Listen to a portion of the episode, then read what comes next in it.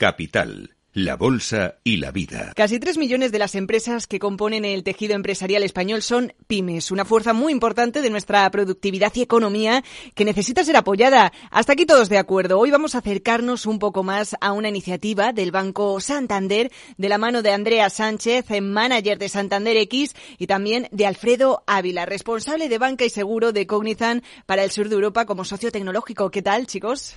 Pues muy bien, encantados de estar aquí. Muy buenas, un placer siempre volver. Bueno, un proyecto por y para las eh, pequeñas y medianas compañías. Contadnos, ¿qué es Santander X?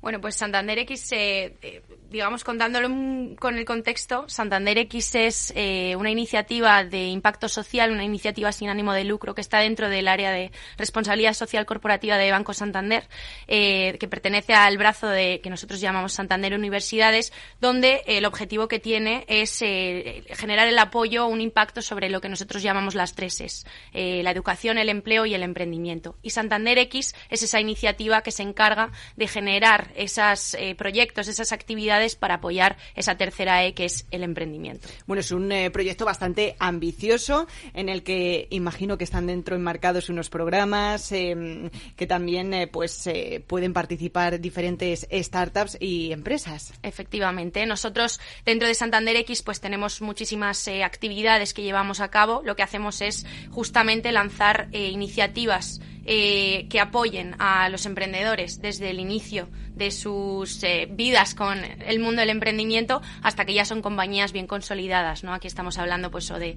ya pymes grandes o de, o de scale-ups, que es lo que llamamos en el mundo pues de la tecnología, ¿no? Y está también Alfredo Ávila con eh, nosotros en representación de Cognizant, porque vosotros aportáis a esta iniciativa del Santander como socio tecnológico, pero ¿de qué manera? Cuéntanos, Alfredo. Bueno, nosotros lo que nos lo que queremos hacer, lo que nos gusta además hacer es eh, acompañar en la primera fase, en la parte de startup, en la parte de identificación de las oportunidades de mercado, de entender cómo lo quieren resolver y de aportar a con nuestros expertos tecnológicos también una visión completa, lo más rápido posible, acelerar ese proceso de eh, solucionar una función de negocio. En la parte de scale-ups es algo diferente, porque también nuestra experiencia, nuestra experiencia de mercado, lo que ayuda es a escalar. Eh, si tenemos experiencia a lo largo del mercado en algo es a escalar una compañía que también la nuestra es la probablemente la multinacional la quinta multinacional más grande del mundo que ha escalado en los últimos 24 años. No, es, no está mal eh, llegar casi a 400.000 empleados en todo este periodo. Con lo cual aportamos esa experiencia, esa revisión de también cómo cambiar los procesos cuando saltas de ser una startup, un emprendedor, a ser una scale-up, donde ahora tienes que también incorporar modelo de gobierno, eh, modelo de gestión y cosas adicionales. Sobre todo estar muy, muy vinculados a la realidad del negocio. Evidentemente, por supuesto, aportar eh, vuestra experiencia, conocimiento en tecnologías emergentes como inteligencia artificial, eh, el cloud eh, computing, blockchain, el Internet de las cosas en líneas generales, pero mm, todas estas tecnologías yo creo que es muy importante destacar que son clave hoy más que nunca a la hora de abordar ciertos retos globales. ¿Cómo estáis identificando? ¿no? Me parece muy interesante saber qué tipo de empresas están apuntando a los programas de Santander X. Sí, justamente, ¿no? Y de hecho, eh, la iniciativa en la que estamos justamente colaborando con Cognizant va justamente sobre lanzar una competición global enfocada a encontrar esas startups, ¿no? Que de alguna forma alimenten el ecosistema de la economía digital, ¿no? Eh, que es justamente nos enfocábamos siempre en buscar tecnologías eh, o startups dentro del mundo de la Internet of Things, ¿no? entonces, bueno, pues al final, pues tenemos muchísimas actividades que hacemos dentro de Santander X es verdad que en este caso de la iniciativa de Digital Economy lo que sí que buscamos son startups y scale-ups en ambas ramas que eh, aporten, digamos, eh, una visión con esa Internet of Things, eh, una solución innovadora que pueda ayudar en dos ámbitos que nosotros hemos identificado como, como clave, ¿no? Uno, cómo optimizamos o cómo eficientamos los procesos dentro de la industria, es decir, todo lo relacionado con la industria 4.0 y por otro lado, startups también relacionadas relacionadas con cómo mejoramos la vida de las personas a través del Internet of Things, ¿no? que es también un tema que hemos visto que es bastante, bastante importante en estos últimos años. ¿no? ¿Y se encuentran por ahí proyectos interesantes? Sí, no, la verdad que, la verdad que sí. Ahora justamente estamos en ese momento de, analizar esas primeras compañías, ya ha cerrado la convocatoria y estamos empezando a analizar esas compañías. Hemos tenido más de 200 aplicaciones de compañías, no solo de España, sino del de, resto de 11 países donde estamos presentes y, bueno, ahora estamos viendo ¿no? que hay muchísimo tema en relación con la industria 4.0, que es lo que quizás venimos viendo estos últimos años, pero es verdad que en el mundo del Smart Cities, de todo lo que, oye, cómo mejoras la vida de las personas, pues estamos viendo cosas súper interesantes. Bueno, eh, enseguida os voy a preguntar por esos requisitos ¿no? de las empresas que quieran eh, participar en estos programas, incluso apuntarse a esa categoría de premios eh, que también tenéis disponible pero imagino, Alfredo, que la consultoría digital debe estar más en auge que nunca en un momento como el actual, ¿no? Bueno, la verdad es que después del COVID, que hubo un subidón, ¿no? una adopción masiva de las tecnologías digitales, eh, ha habido igual, no digo una relajación, ha vuelto a aparecer esa, esa súper interés con la aparición de la IA o la socialización de la IA. Ahora todo el mundo tiene acceso. Entonces todo el mundo dentro de las startups está pensando casos de uso. Yo creo que ahora, probablemente más que nunca, el crecimiento sí que va a ser realmente exponencial. Es probablemente lo que vemos, ¿no? Cuando analizamos todos los que se presentan o todos los que nos presentan a nosotros casos fuera de, de, este, de este incluso de este concurso Santander X, que se les ocurre de lo más Mm, sorprendente cuanto menos. Están transformando la forma en la que vamos a vivir en los próximos años. Y claro, la tecnología sin personas no tiene sentido. Muy importante esa reflexión. La tecnología sin personas no tiene sentido porque, fijaos, habéis dicho industria 4.0. Eh, ya no hablamos de, de, 3.0. Eh, en este caso, has dicho que la evolución todavía de la tecnología ahora, a partir de ahora, sí que va a ser exponencial. Eh, a mí todo esto mm, me asusta a la vez que me emociona. Yo no alcanzo a imaginar un poco cómo puede ser ese desarrollo tecnológico que vayamos a tener ahora. No me voy muy lejos, ¿eh? En los próximos dos años, no sé si me podéis arrojar algo de luz, eh, porque evidentemente estáis vosotros todo el día en contacto, además con nuevos proyectos también. Sí, no, eh, bueno, nosotros evidentemente al final estamos viendo siempre muchos tipos de tendencias. Sí que hemos identificado que, por ejemplo, todo el tema relacionado con la experiencia del usuario va a ser algo que va a ser muy relevante porque de alguna forma vamos a tener que encontrar la ventaja competitiva en cómo eh, servimos o cómo tratamos al, usuario. Por tanto, creemos que tecnologías en ese ámbito sí que se van a ver bastante. Evidentemente, la inteligencia artificial, que nosotros este año también hemos hecho, eh, lanzamos un reto a inicios de año enfocado en identificar startups en el mundo de la inteligencia artificial va a seguir creciendo muchísimo más. Eh, también todo el tema eh, de tecnologías que podemos aplicar al mundo, por ejemplo, de la energía, generar eficiencias en, en, todo ese espacio, creemos que también eh, tiene bastante importancia, sobre todo pues teniendo en cuenta con todo el tema de la, de la sostenibilidad, el buscar pues soluciones que puedan pues ayudar a generar pues modelos sostenibles dentro del mundo de la energía y y luego, por último, pues eh, nosotros también tenemos un foco muy específico en buscar soluciones tecnológicas, eh, porque al final del día, pues la inteligencia artificial, el Internet de las cosas, como, como decía Alfredo, o sea, al final eh, van a ir aplicadas a la vida real, a la vida cotidiana, ¿no? Entonces nosotros, de alguna forma, pues intentamos buscar esas tecnologías, intentar crecer ese ecosistema, hacerlo de una forma eh, eficiente y que de alguna forma, pues viendo cómo la inteligencia artificial, estos problemas éticos que está generando, por ejemplo, pues lo que queremos de alguna forma es crear esos ecosistemas eh, eh, reales, eh, pero que sean eficientes y ayudar a esas compañías a crecer para que luego ese impacto que generen en la sociedad sea positivo. ¿no? Evidentemente, yo creo que es muy necesario, ¿no? Que al final, eh, pues eh, no nos quedemos con la parte más banal y negativa del discurso, sino que la tecnología es positiva, o sea, es algo bueno, pero siempre y cuando le demos un buen uso. Sí, yo te diría que además tenemos una tremenda responsabilidad, todas las compañías tenemos una tremenda responsabilidad de hacer un buen uso de la tecnología. Y tenemos también una tremenda responsabilidad en algo que indicabas, que es aplicar, tanto en los casos de uso que venías diciendo, como en la aplicabilidad para los empleados de todas las compañías. Tenemos que transformarnos, tenemos que ir a una era en la que el entendimiento, el cambio realmente es el es, es el, el new normal. No es va a haber tal, no, no, no, el cambio es el new normal. Así que los empleados y también los casos para dar un servicio. Yo creo que aquí es donde está la responsabilidad de las empresas. Santanderex tiene foco en entender los dos, cómo te transformas tú y qué aportas al mercado. Yo creo que eso es lo más importante. Tiene que ser completo. No solo una parte y me olvido del ecosistema de alrededor. Tiene que ser transformación completa. Eh, bueno, vamos a conocer ya esos eh, requisitos eh, para formar parte de alguno de estos programas y también esa convocatoria de premios que hacéis desde Santander X. Efectivamente. Bueno, eh, la convocatoria que nosotros ahora tenemos abierta, que es la de Digital Economy, pero es verdad que eh, al final del día estos retos globales que nosotros lanzamos, eh, solemos lanzar entre tres y cuatro retos anualmente, siempre enfocados en tres temáticas, que es como decíamos, el futuro de la tecnología, el futuro del planeta y el futuro de la sociedad. Son, digamos, donde buscamos esas necesidades o esos problemas que se identifican a nivel global, eh, digamos que los transformamos en un reto para traer esas soluciones y que puedan eh, pues traer eh, casos prácticos para resolver esos problemas a los que nos enfrentamos. y básicamente los requisitos para participar en este tipo de iniciativas son los siguientes. ¿no?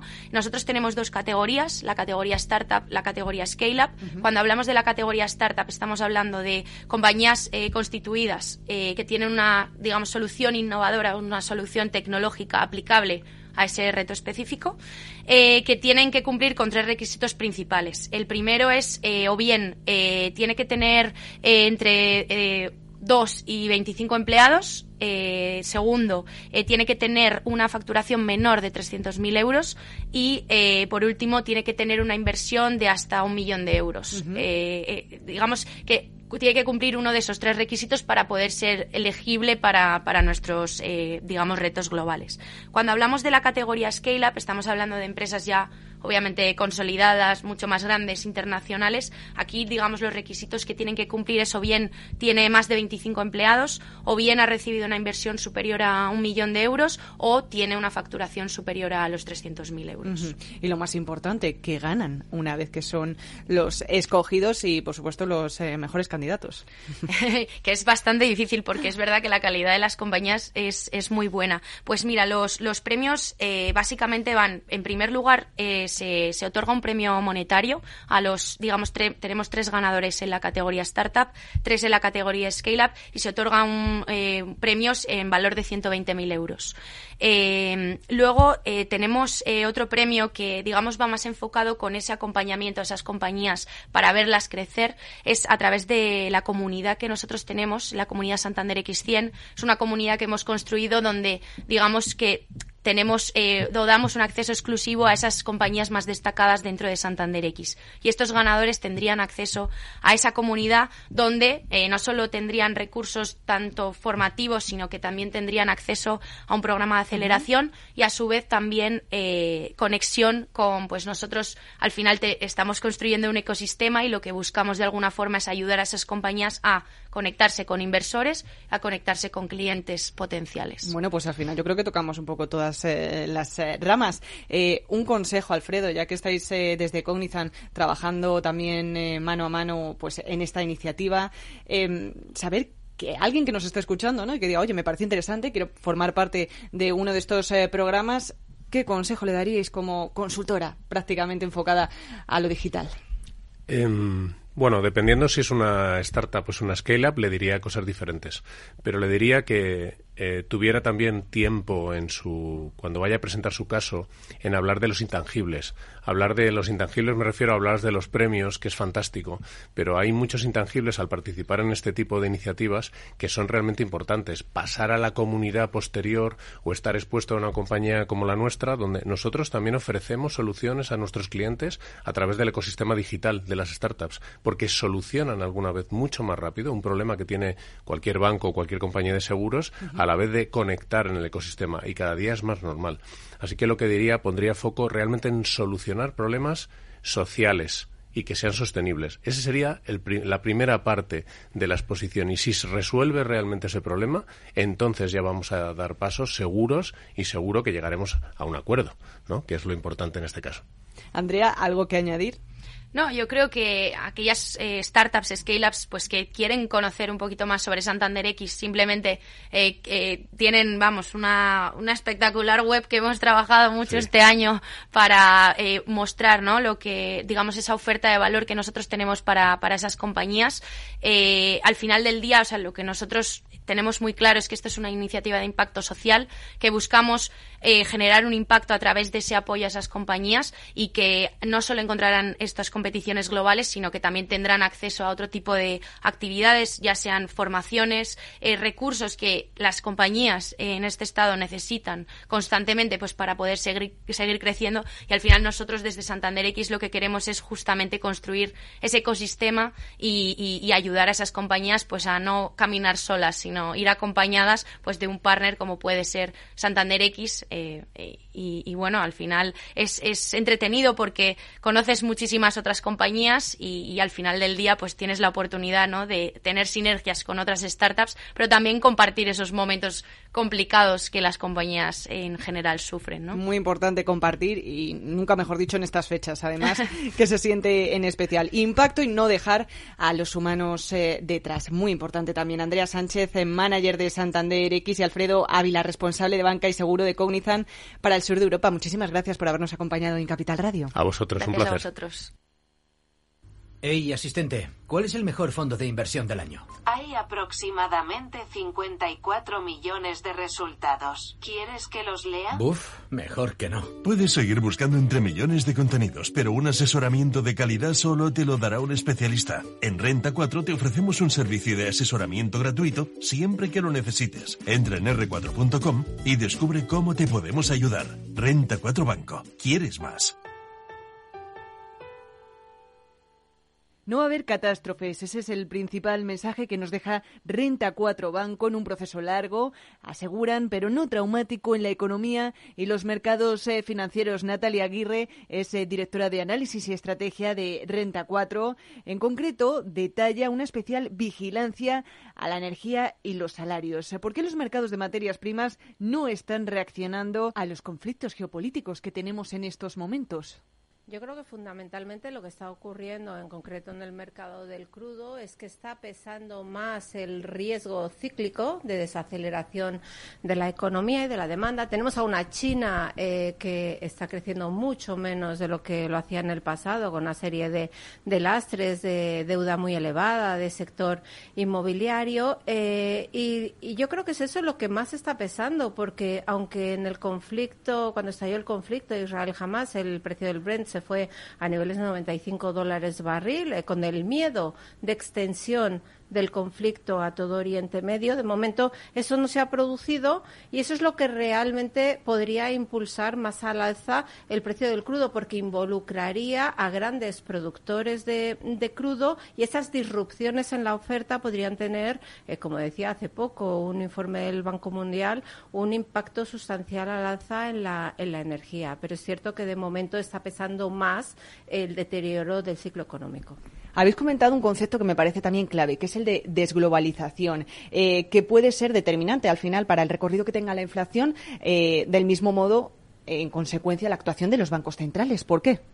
Bueno, la desglobalización eh, en, los últimos años estábamos acostumbrados a oír hablar de globalización, ¿de acuerdo? Eh, las economías lo que buscaban era eh, llevar su producción allí donde los costes fuesen inferiores. ¿Qué ocurre? Que ahora en un mundo que está mucho más polarizado y que tenemos dos bloques claramente enfrentados, ¿no? Uno liderado por Estados Unidos y otro por China, China con Rusia, pues eh, ahí lo que tenemos es que ya no buscas el coste de producción más bajo, sino que buscas más bien la seguridad de tu producción. Eso es eminentemente inflacionista y no es solo la desglobalización, es la descarbonización, la transición energética, es la demografía, el hecho de que China ya no esté creciendo su población y no te aporte mano de obra barata porque hay mucha mano de obra, unos mercados laborales que siguen tensionados. Yo creo que todos son factores que pueden hacer que la inflación estructuralmente esté más alta en los próximos años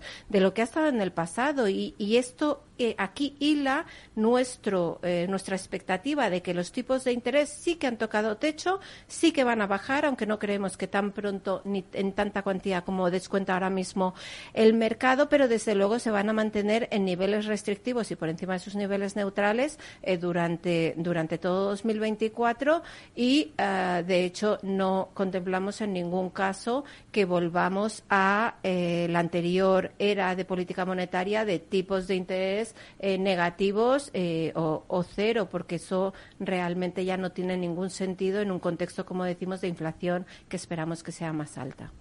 Recogiendo un poco vuestras eh, previsiones, tres bajadas de tipos en Estados Unidos para 2024, otras tres en la Unión Europea, lo que dejarían al final el tipo del depósito en torno al 3,25%. Pero, Natalia, ¿cómo se traduciría esto en términos reales a la economía del ciudadano? Eh, cesta de la compra más cara por más tiempo también, hipotecas, eh, vamos a decir, inalcanzables.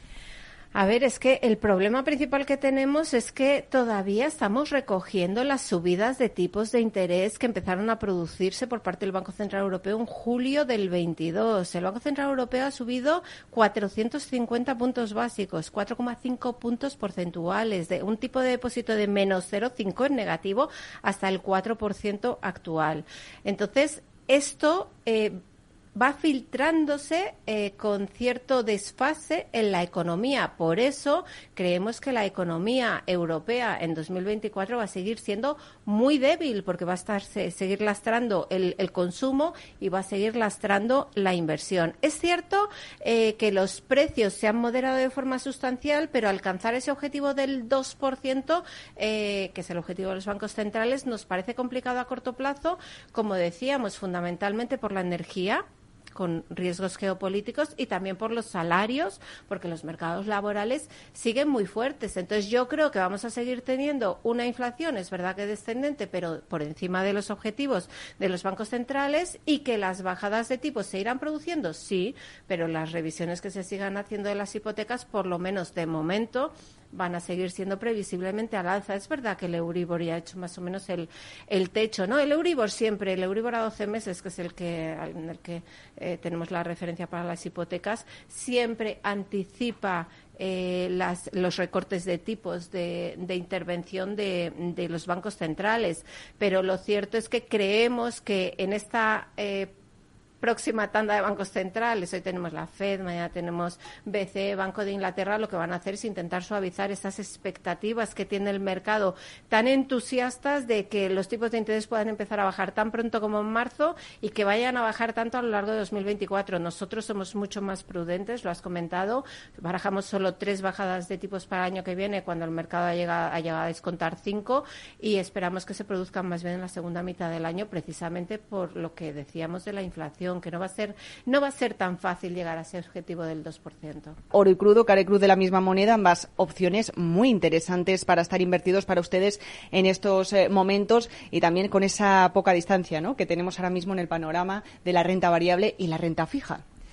Sí, ahí, bueno, lo que está claro entre renta variable y renta fija, igual que en los últimos años era mucho más fácil apostar por la renta variable, invertir en renta variable, porque es que la renta fija no te ofrecía rentabilidad. Ahora, el giro drástico de la política monetaria con las fuertes subidas de tipos de interés lo que ha provocado es que la renta fija tenga rentabilidad. Entonces, ahora tiene mucho más sentido invertir en renta fija, lo cual no quita que haya una parte de nuestra cartera tenga que estar destinada a la renta variable, donde preferimos por, por valoración eh, renta variable, bolsas europeas y española. En el caso del IBEX barajamos un, un objetivo para 2024 en torno a 11.850, que es un potencial entre el 15 y el 20%. Creemos que fuera del IBEX también hay oportunidades muy interesantes y como comentabas, el oro creemos que se puede ver beneficiado del fin de la subida de tipos, de las compras de los bancos centrales y del escenario de riesgo geopolítico, un escenario de riesgo geopolítico que creemos que también debería beneficiar al, al, crudo, que ha sufrido mucho últimamente por el temor al ciclo, pero que creemos, si estamos pensando en un aterrizaje suave de las economías, creemos que es un castigo excesivo y que realmente hay, hay valor ¿no? en el crudo. Natalia Aguirre, directora de Análisis y Estrategia de Renta 4 Banco. Un placer tenerla, como siempre, en Capital Radio. Gracias a vosotros. Capital Radio, Madrid, 103.2. Los viernes en Capital Radio te proponemos descubrir y comprender las estrategias de empresas con éxito que servirán de inspiración y ejemplo para la tuya. Escucha Metaempresas, un programa presentado por Andrés Arenas con la presencia y los consejos de expertos en distintas áreas y profesores de reconocida trayectoria.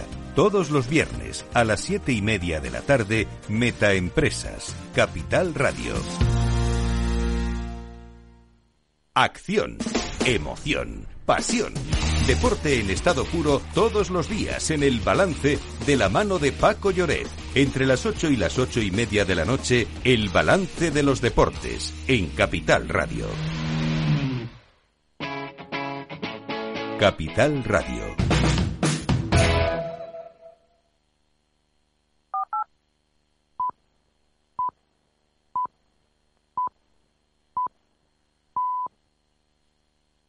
El porvenir del viejo mundo, el libro que tenemos entre manos, el autor Oscar Vara, editado por Ariel, doctor en teoría económica y profesor en la Facultad de Ciencias Económicas Empresariales de la Universidad Autónoma de Madrid. Oscar Vara, gracias por acompañarnos en Capital Radio para hablar de geoestrategia. ¿Qué tal? ¿Todo bien? Muy bien, muchas gracias por invitarme. Eh, bueno, la fotografía del libro ya lo dice todo. Está Europa en el centro recibiendo puñetazos de Estados Unidos y de, y de China. ¿Así lo ve usted cuando hablamos de estrategia? En realidad sí. Los Estados Unidos y China son eh, potencias que no, no, no, solamente emergentes, sino que no reducen su, peso, que lo incrementan, y Europa yo creo que está en un momento de reflujo, de recesión respecto de su influencia mundial, pero también incluso de su potencia económica.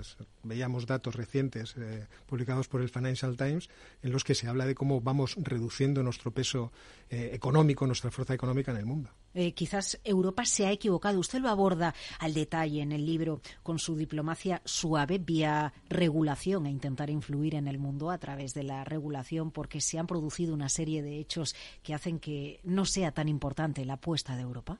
Hombre, equivocarse no, porque era un buen planteamiento y de hecho era un planteamiento efectivo. Es decir, el que nosotros pusiéramos un estándar, por ejemplo, a la calidad de los productos, cómo se deben fabricar, a la protección de los consumidores, acababa eh, saltando nuestras fronteras eh, y haciendo que los demás nos tuvieran que imitar, porque era más barato adaptarse a la normativa más exigente que tener varias normativas. Desde ese punto de vista hemos tenido mucha influencia. Pero eh, nos hemos fiado de que con eso y con el apoyo militar de los Estados Unidos podíamos olvidarnos de otras facetas que son muy importantes. Y yo creo que hemos aprendido en los últimos años mucho de esto. Veamos, por ejemplo, los confinamientos y la pandemia, cómo se rompían las cadenas de suministro y cómo de repente los productos no llegan y no tenemos aquí la capacidad de generarlos.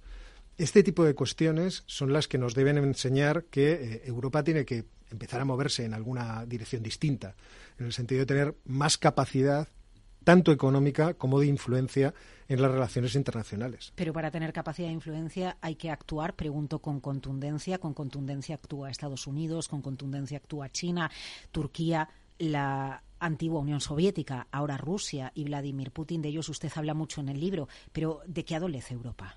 En principio, Europa adolece de que no tiene la fuerza militar, por ejemplo, para disuadir a otros de que puedan perjudicarla. Lo estamos viendo, eh, por ejemplo, en el caso de Turquía, que es un caso paradigmático, eh, respecto de las bolsas de gas que se están descubriendo en el Mediterráneo Oriental. Eh, como por los repartos históricos, las islas griegas llegan hasta prácticamente la costa eh, turca, los turcos están en un juego de presión contra Grecia, de amenaza contra Grecia. Erdogan en alguna ocasión ha, afirmado que ellos tienen eh, misiles que pueden llegar hasta Atenas, que mucho cuidadito con ellos, eh, hasta tal punto de que si los griegos no pudieran defenderse porque los franceses les le apoyan, seguramente todas esas islas del Doganeso en algún momento podrían acabar en manos de Turquía por las bravas, quiero decir, por la fuerza de los hechos. Eh, la Unión Europea necesita alguna fuerza militar que sea mayor que la de Francia, por ejemplo. Eh, Adolece Europa, por lo tanto, de una política exterior fuerte, de una defensa, una capacidad de defensa fuerte, y con eso ya se solventaría el dilema en el que nos encontramos. No solamente, pero es, divertido porque cuando, cuando se ve cuál es el problema, de, por ejemplo, hacia el exterior que tiene la Unión Europea, por una parte no tenemos capacidad para tomar decisiones, porque no, tenemos, no tenemos ese músculo, esas fuerzas. Quiero decir, esa capacidad de presentarnos, de personarnos en los conflictos para. Eh, poder defender nuestros, nuestros propios intereses. Luego no tenemos una voz única hay que llegar a, acuerdos. a lo mejor no defendemos nuestros propios intereses porque tenemos muchos intereses diversos. Pero este es, esta es una cuestión que yo efectivamente trato en el libro y que es difícil de, abordar, porque al fin y al cabo es una cuestión eh, en términos políticos que ha de resolverse por los propios países miembros. Pero es cierto que el no tener una, voz, una única voz de, eh, europea a nivel europeo para decir qué es lo que le interesa a la Unión Europea como conjunto, nos perjudica muchísimo. Teniendo en cuenta que la Unión Europea eh, supone un, salto cualitativo muy importante en la solución de conflictos que teníamos entre nosotros. Es decir, muchos problemas mm, que podríamos decir geopolíticos entre Francia y Alemania, entre Francia y España, quedan resueltos porque mm, nos sometemos a unas instituciones supranacionales que suavizan enormemente todos esos problemas. No los solucionan completamente pero los suavizan. Digo que no lo solucionan completamente porque, por ejemplo, tenemos el caso del mercado eléctrico europeo eh, y los cuellos de botella que los franceses nos han puesto para poder conectar. Históricamente y al ser una isla energética, ¿no? Y sin embargo, hemos visto en estas crisis últimas cómo nos hubiera beneficiado a todos el tener realmente un mercado único europeo y poder mandar nuestros electrones del norte al sur, del este al oeste, sin ningún tipo de cortapisa.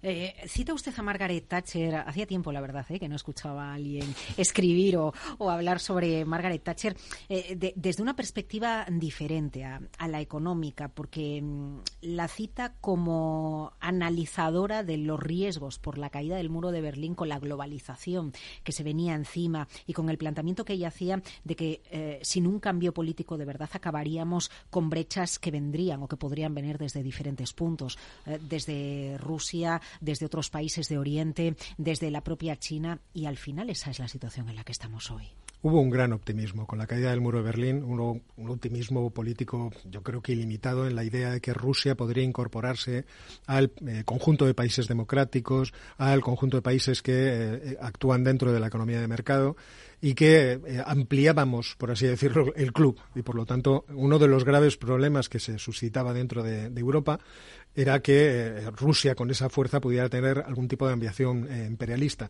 Parecía que eso se solucionaba en esos momentos. Y obviamente estábamos muy lejos de estar acertados eh, con esa visión tan optimista. Rusia tiene una serie de problemas propios en términos geopolíticos, una serie de necesidades propias que la obligan en algunos momentos de la historia a actuar de manera imperialista. Entonces creíamos que si se democratizaba, si empezaban a jugar con las reglas que todos jugamos en el mercado, pues quizá eh, se pondría en marcha eso que llaman la teoría liberal de la geopolítica. Eh, se le olvidaría el concepto imperialista. Sí, se le olvidaría el concepto imperialista. Y esto es lo que realmente personas como Margaret Thatcher y otros advertían al principio. Tengan ustedes cuidado porque esto no, no va a ser tan fácil. Hay que seguir teniendo cuidado con Rusia. Rusia sigue siendo una potencia nuclear y luego Rusia tiene el peligro de ser demasiado grande, tener demasiados recursos y por lo tanto eh, tener la posibilidad de fraccionarse y de crear un problema a nivel mundial mucho más grande. Si otras potencias decidieran entrar al juego de quedarse o de influir en las diversas partes eh, que conforman la, Federación Rusa. Eh, fíjense, fíjense ustedes que, aunque el título del libro es El porvenir del viejo mundo, eh, cuando leía el libro de Oscar Vara, yo, me planteaba, este es un libro sobre Rusia, realmente, o todo lo que gira en torno al papel que Rusia ha ido jugando a lo largo de los años, porque algo de eso también tiene. Y, igual que también tiene mucho de Estados Unidos, porque es el gran protagonista silencioso de su libro. Bueno, es que el, todo lo que ha ocurrido con Rusia en los últimos tiempos nos, está descubriendo, y yo creo que no descubro yo tampoco nada con esta afirmación, que en cierto modo Europa está desnuda. Y está desnuda porque frente a Rusia, ¿qué, somos? Somos un, mercado que le servía, por ejemplo, a Rusia para eh, tener eh, tecnología punta mientras ellos nos daban todo lo necesario para producir. Eh, somos solamente eso para los rusos, de tal manera que cuando los rusos deciden que en términos políticos le interesa dominar un determinado espacio geográfico, puede intervenir y quedárselo sin que los demás podamos decir nada, porque al fin y al cabo los Estados Unidos nos amparan en, términos militares si es que quieren, si es que quieren ampararnos. Entonces, ante esa situación de, por una parte, dependencia de los Estados Unidos en el aspecto militar y por otra parte, dependencia de Rusia en el aspecto de recibir los recursos naturales, nosotros estábamos en eso que llamo yo en el libro la eh, una situación estratégica asimétrica. Estamos en, una dependencia que parece mutua, pero que no es igual. Para nosotros hacia Rusia que al revés, o para nosotros hacia Estados Unidos que al revés. Es asimétrica. Ellos tienen una mano fuerte sobre nosotros. Y ese, esa debilidad de la Unión Europea es lo que yo creo que deberíamos estar pensando o discutiendo cómo se puede resolver porque es algo que afecta al final a todo, es decir, afecta a nuestro bienestar, afecta a nuestra capacidad económica, afecta a nuestro futuro.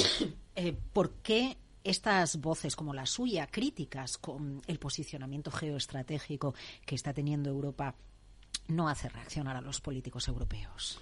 Bueno, en principio vimos... Tenemos elecciones en unos meses, además, en la Unión Europea. Pero vimos llegar a Ursula von der Leyen con la idea de tenemos que eh, hacer de alguna forma que la Unión Europea sea un ente geopolítico importante dentro del mundo.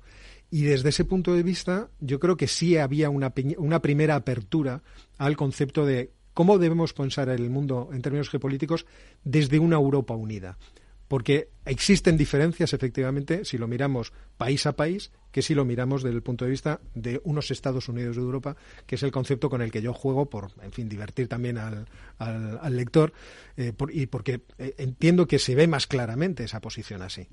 Eh, ahora mismo estamos en un momento de crisis, y yo creo que deberíamos abrir ese melón o esa discusión. Es cierto que el, público nacional de cada uno de los países miembros está mirando su, propia, su propio problema, está mirando sus propias circunstancias, pero hay que tener en cuenta que la Unión Europea es tan grande en, ciertos aspectos que nosotros tenemos presencia en todos los mares del mundo, en todos los océanos, que nuestras eh, zonas económicas especiales marítimas ocupan más extensión que la de ninguna otra región del mundo. Es decir, nosotros eh, tenemos derecho sobre 17 millones de kilómetros cuadrados de mar y los Estados Unidos sobre 11. Claro, para poder proteger eso, para poder beneficiarnos de eso, para poder eh, eh, mantener abiertas las rutas comerciales marítimas, nosotros necesitaríamos una armada potente, una armada europea potente, que se puede conformar de las maneras que se puedan, a partir de las armadas nacionales, lo que se quiera, pero que tiene que tener la ambición de ser global y de tener una presencia global.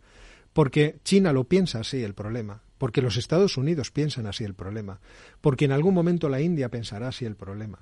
Y nosotros, si queremos seguir prosperando, tener aquí los recursos, los bienes, para poder seguir avanzando hacia el futuro, vamos a tener que tomar esas, decisiones. Los Estados Unidos no tienen una armada ni, ni se proyectan un poder hacia el mundo solo por capricho, sino por mantener también dentro de su país la riqueza, la prosperidad y la fuerza que eso les da. Eh, pensaba que el mundo ya estaba en la siguiente pantalla, en la guerra tecnológica, eh, que va de la mano de esa industria de defensa a la que usted de manera indirecta está haciendo referencia, incluso eh, cómo se diseña el poderío en el ámbito espacial, ¿no? Con la cantidad de empresas enviando satélites. Pero después de escucharle tengo la sensación de que los problemas reales, los que le dan a una potencia el poder real en el mundo, eh, son eh, bueno pues cuestiones que ya nos preocupaban hace 50 años, hace en la década de los 60, la guerra de los misiles, por ejemplo. Es cierto que lo es todo. La tecnología no podemos olvidar que es una manera de multiplicar nuestras capacidades y en todos los ámbitos va a ser bienvenida pero hemos tenido un tristísimo episodio hace nada de cómo la realidad al final se impone de las formas más crudas con la operación que hizo Hamas, esa operación terrorista en el sur de Israel. Toda la tecnología que tenía desplegada Israel fue insuficiente para poderse enfrentar a un planteamiento primitivo. Yo voy a comunicarme por notas, voy a tender por mis túneles cables telefónicos para que no puedan captar mis informaciones y lo que voy a hacer es una barbaridad quiero decir, la realidad de la barbaridad y la, realidad de, los hechos crudos sigue existiendo. Sin necesidad de irnos a ese, extremo o a esa esquina, hablemos de comida. Nosotros necesitamos comer. Quiero decir, las necesidades básicas siguen siendo las fundamentales. Y estas no nos las van a proporcionar en meta o en algún tipo de mundo virtual, sino la vamos a proporcionar eh, cultivando, obteniendo recursos naturales y minerales. Todas esas cosas hay que prever cómo las vamos a tener, de qué forma se van a poder, eh, eh, nos vamos a poder abastecer de forma segura de todos esos bienes, teniendo en cuenta que somos la Unión Europea. Es decir, que nosotros queremos eh, transmitir hacia el exterior una serie de valores democráticos, una serie de valores humanitarios que nos han caracterizado a lo largo de la historia, porque anda que aquí no han pasado barbaridades. Pues de todas esas barbaridades que eh, han ocurrido en Europa, los europeos hemos emergido en un proyecto político y de defensa de los ciudadanos que por ahora a mí me parece de los mejores que hay por ahí. puede tener todas las dificultades que se quiera, demasiada burocracia, todo lo que se quiera. Pero el que podamos tener los mismos derechos en una superficie geográfica bastante extensa, todos los ciudadanos europeos, que yo me pueda poner enfermo como me puse enfermo en un país europeo con una pancreatitis y la sanidad pública de ese país me sacara adelante y me dijera, tranquilo muchacho, que aquí tienes los mismos derechos que en tu casa, eso es una, una ventaja y una, un triunfo de, de los europeos que queremos transmitir hacia afuera. Queremos que más locos la calidad, se metan la, en, la en calidad, nuestro- la calidad de vida que tenemos en Europa no la cuestiona nadie, ¿no? Pero es verdad que, que la vieja Europa eh, se- va más renqueante o va más lenta y, y nos van adelantando por la izquierda siempre. Sí, porque es verdad que también en el volumen de las regulaciones y de las intervenciones estatales se va matando una cuestión que es muy importante, que es el dinamismo de la propia sociedad para conseguir satisfacer necesidades, es decir, para que nosotros nos imaginemos el futuro y cómo hacerlo. Y por otra parte, porque yo creo que todas esas inter- intervenciones están poniéndole muy difícil las cosas también a las generaciones más jóvenes eh, demasiado control del terreno público, demasiada eh, dificultad para poder eh, construir casas, para que la vivienda sea barata. Todo este tipo de cosas están empezando a afectar de forma muy importante a, a lo que es el proyecto hacia el futuro de nuestras sociedades. Con una sociedad que envejece, además. Claro, porque, lógicamente envejece porque gracias a, a Dios, bueno, gra- y gracias a la medicina, tenemos eh, que cada generación que llega a los 65 años tiene una esperanza de vida mayor que la anterior. Y desde ese punto de vista tendríamos que estar muy contentos, pero se está produciendo una desproporción que claramente es muy perjudicial para los jóvenes. Y en esa, en esa desproporción nos estamos jugando también el futuro. Yo creo que hay muchas personas que esto lo olvidan. Si no logramos desatar muchas, muchos impedimentos que tiene esta sociedad para que la gente, a través de la libre iniciativa, encuentre qué, necesidades no están satisfechas y cuáles están mal satisfechas, nuestra economía no logrará crecer- crear eh, la suficiente riqueza, no será lo suficientemente productiva como para que el futuro sea brillante. Lo que vamos a tener es cada vez productividades peores.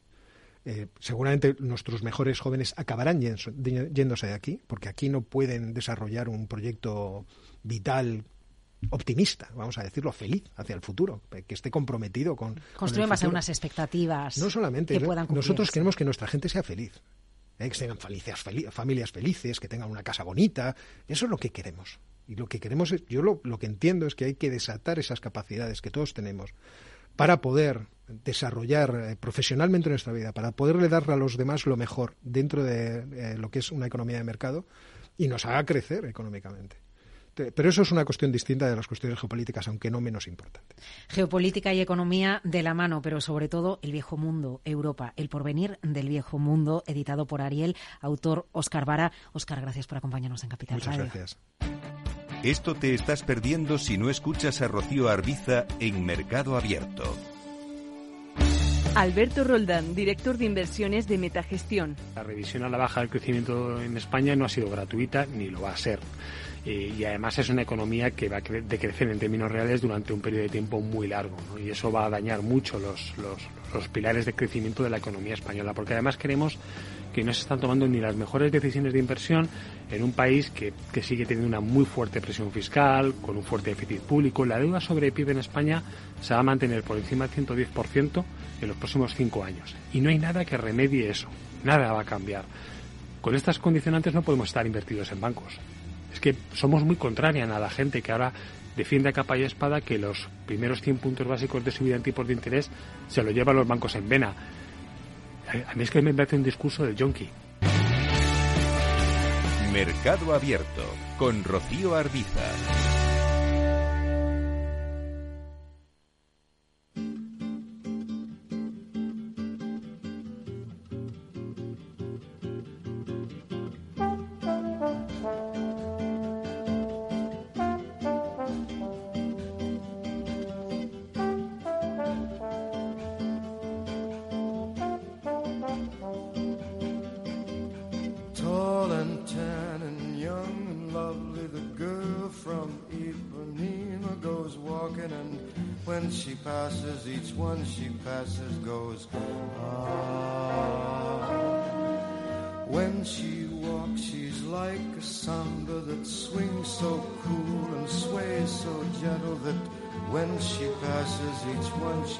Passes goes, ooh.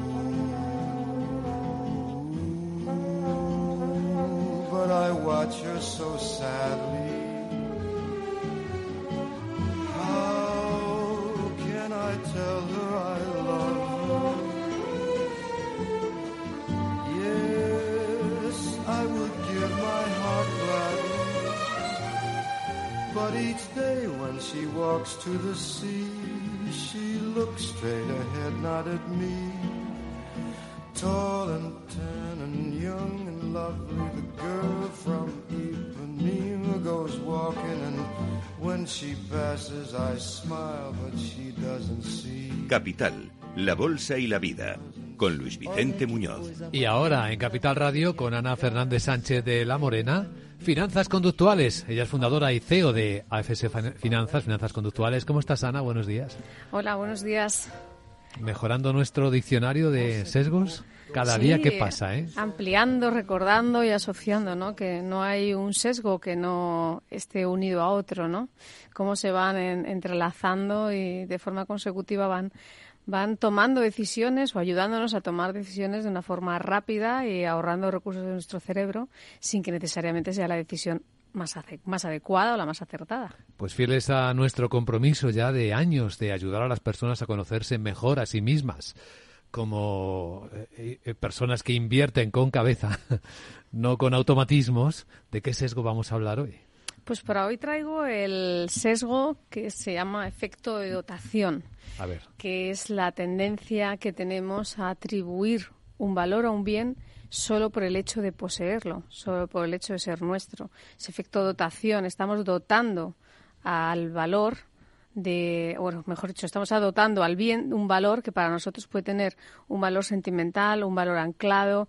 Voy a poner un ejemplo que es eh, muy típico en el, en el área del asesoramiento financiero, en el que llevo más de 30 años. Cuando los inversores eh, cierran el año con unas importantes ganancias, si podemos recordar el año 2021, que fue un año relativamente bueno en, en renta variable, con rentabilidades bastante elevadas, donde eh, cualquier inversor con, una, con un con un asset allocation mixto entre renta variable y renta fija pudo cerrar con un 10. El 2022 cerró con un 10. Entonces, esos clientes lo que están viendo, esos inversores, es que están perdiendo dinero. Y no están perdiendo dinero. Cierto. Porque el valor con el que empiezan el día 1 de enero de 2022 es un valor que viene con un 10% de ganancias del año anterior. Eso son ganancias. Entonces, cuando tú pierdes dinero, no estás perdiendo tu patrimonio, estás perdiendo parte de las ganancias acumuladas. Tienes que saber colocar el punto, ¿no? De referencia. Entonces, el punto de referencia fue tu capital inicial, no es el capital con el que cierras el año en el que tuviste ganancias. Entonces, tú estás dotando a tu patrimonio de un valor que no es real, porque cuando hablamos de inversiones, las inversiones, y mucho más cuando tienen un porcentaje de renta variable, van a variar de precio a lo largo del año. Es decir, cada día no tenemos el mismo valor. Unas veces el valor es superior y otras veces es inferior. Pero no significa que el valor máximo que tocó nuestra inversión es ya nuestro punto de referencia. Ese es el problema del sesgo de dotación. Pero qué bien sienta pensarlo, ¿no? Que de repente los mil euros que tenía se ha convertido en mil quinientos. A partir de ahora Sí. son los mil quinientos mi capital.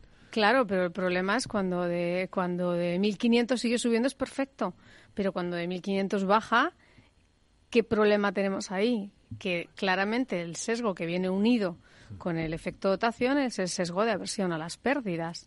Porque estamos perdiendo algo que nosotros hemos atribuido que ya es nuestro. Sí, no pensamos en Eh. los mil euros iniciales, sino en los mil quinientos que teníamos y ahora se han convertido en mil doscientos. Exactamente. Seguimos ganando 200, pero en realidad creemos que estamos perdiendo 300. Sí, lo has definido muy bien. La cuestión es que en lugar de atribuir el valor correcto de que seguimos teniendo ganancias, aunque sean inferiores, pero seguimos teniendo ganancias en relación al capital inicial que invertimos. Entonces, este sesgo es, es eh, muy importante saber que existe, porque además hay, hay una regla matemática que yo siempre se lo digo a, a- a mis clientes, y es que cuando algo vale 10 y cae a 5, ha caído un 50%. Sí. Pero para que tus 5 euros valgan 10, tiene que subir un 100%, con lo cual es muchísimo más rápida la caída y la recuperación para que tú vuelvas a tener tu mismo valor es el doble de tiempo y de porcentaje. Y a partir de ahí empezaremos a ganar. Claro, es mucho más, el doble de costosa, simplemente. Pues esta apreciación sobre ser conscientes de este sesgo es bastante importante. ¿Qué terapia nos aplicamos para no autoengañarnos? Yo creo que tratar de ser conscientes que o no perder el punto de partida de nuestra inversión inicial. O sea, cuánto de verdad, cuánto patrimonio teníamos el día que empezamos a invertir y cuánto tenemos hoy porque a lo largo de los años afectan desde la inflación a la evolución de las inversiones. Hemos venido durante muchísimos años donde la renta fija no está dando rentabilidad positiva y eso llevó a los clientes conservadores a invertir en activos de riesgo. El que, lo que ocurre que son activos de riesgo, pero los inversores tienen que saber que el valor de su patrimonio es lo que invirtieron y que todo lo que valga por encima es ganancias. ¿Que tuviste más ganancias? perfecto, hmm. pero sigues teniendo ganancias. ¿Sabes que ayuda muy poco a combatir este sesgo? Que tenemos que hacer una declaración de patrimonio. Y entonces es como si actualizáramos el valor de patrimonio con el tiempo. No porque nosotros en nuestro cerebro automáticamente añadamos el valor cuando lo subimos, sino porque al hacer declaraciones de impuestos hay alguien que nos lo da por asumido.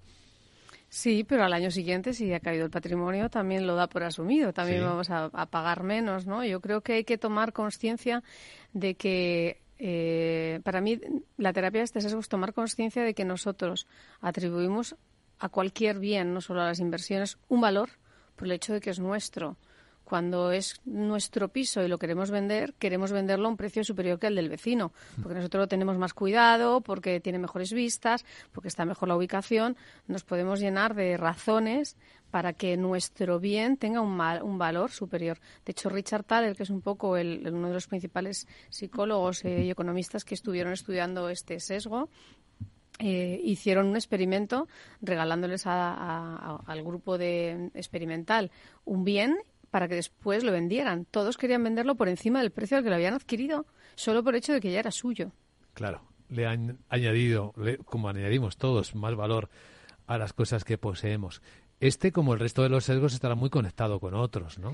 Fundamentalmente con el sesgo de aversión a las pérdidas, cuando tratamos, eh, cuando asociamos, ¿no? Que cuando algo, cuando el bien lo tenemos que vender por debajo, es que estamos perdiendo. Y el sesgo de aversión a las pérdidas probablemente es uno de los sesgos que, prácticamente la, la, humanidad tiene, porque está vinculado con esa supervivencia y perder algo nos puede perjudicar la supervivencia. Y hay otro de los sesgos que no tiene que ver en este caso con la supervivencia, que es el sesgo anclaje. El sesgo de anclaje lo que, lo que facilita es que nosotros anclemos eh, el valor asociado a un momento sentimental, a un evento que nos ha generado un impacto positivo o negativo en el cerebro, entonces nosotros tenemos anclada una información asociada a ese bien, porque nos costó un gran esfuerzo eh, invertir en algo, porque tuvimos que montar una empresa para generar recursos para obtener ese bien. Entonces, para mí, este efecto dotación está infinitamente ligado al sesgo de aversión a las pérdidas y al efecto de anclaje, que sobre todo tiene que ver con una conexión más sentimental y de impacto eh, de lo que nosotros hemos atribuido al bien. Muy emocional, ¿no? Son, son sesgos que eh, las emociones los alimentan. Sí, claro, las emociones, por un lado la parte sentimental de lo que sería el, anclaje y por otro lado en, en, lo que es la supervivencia, el miedo. Yo mm. creo que la emoción del miedo es la que está conectada con la aversión a la pérdida perdernos puede producir miedo porque puede afectar a nuestra supervivencia. ¿Con qué frase nos vamos a despedir hoy? ¿Nos vamos a quedar pensando, Ana? Pues para hoy traigo una frase de Richard Thaler, precisamente, que dice que lo peligroso sobre los sesgos cognitivos es que fácilmente los reconocemos cuando actúan en los demás pero no en nosotros mismos. Eso es lo de la viga, ¿no? En el ojo ajeno. Sí, los refranes tienen mucho que ver con la los paja, La paja en el ojo ajeno. Sí, sí. La viga es en el nuestro, sí. Ana Fernández Sánchez La Morena, como siempre, un placer escucharte. Muchas gracias. Gracias. Moça do cor dorado do sol de Ipanema, o seu balançado parece um poema, é a coisa mais linda que eu já vi passar. Ooh, but I watch her so sadly. Ah, porque tudo é tão triste.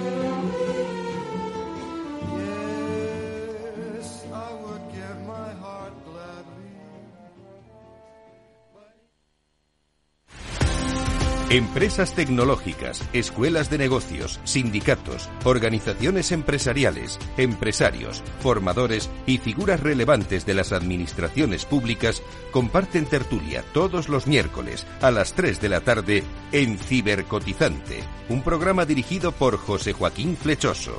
Cibercotizante, la digitalización desde una óptica diferente. Capital Radio.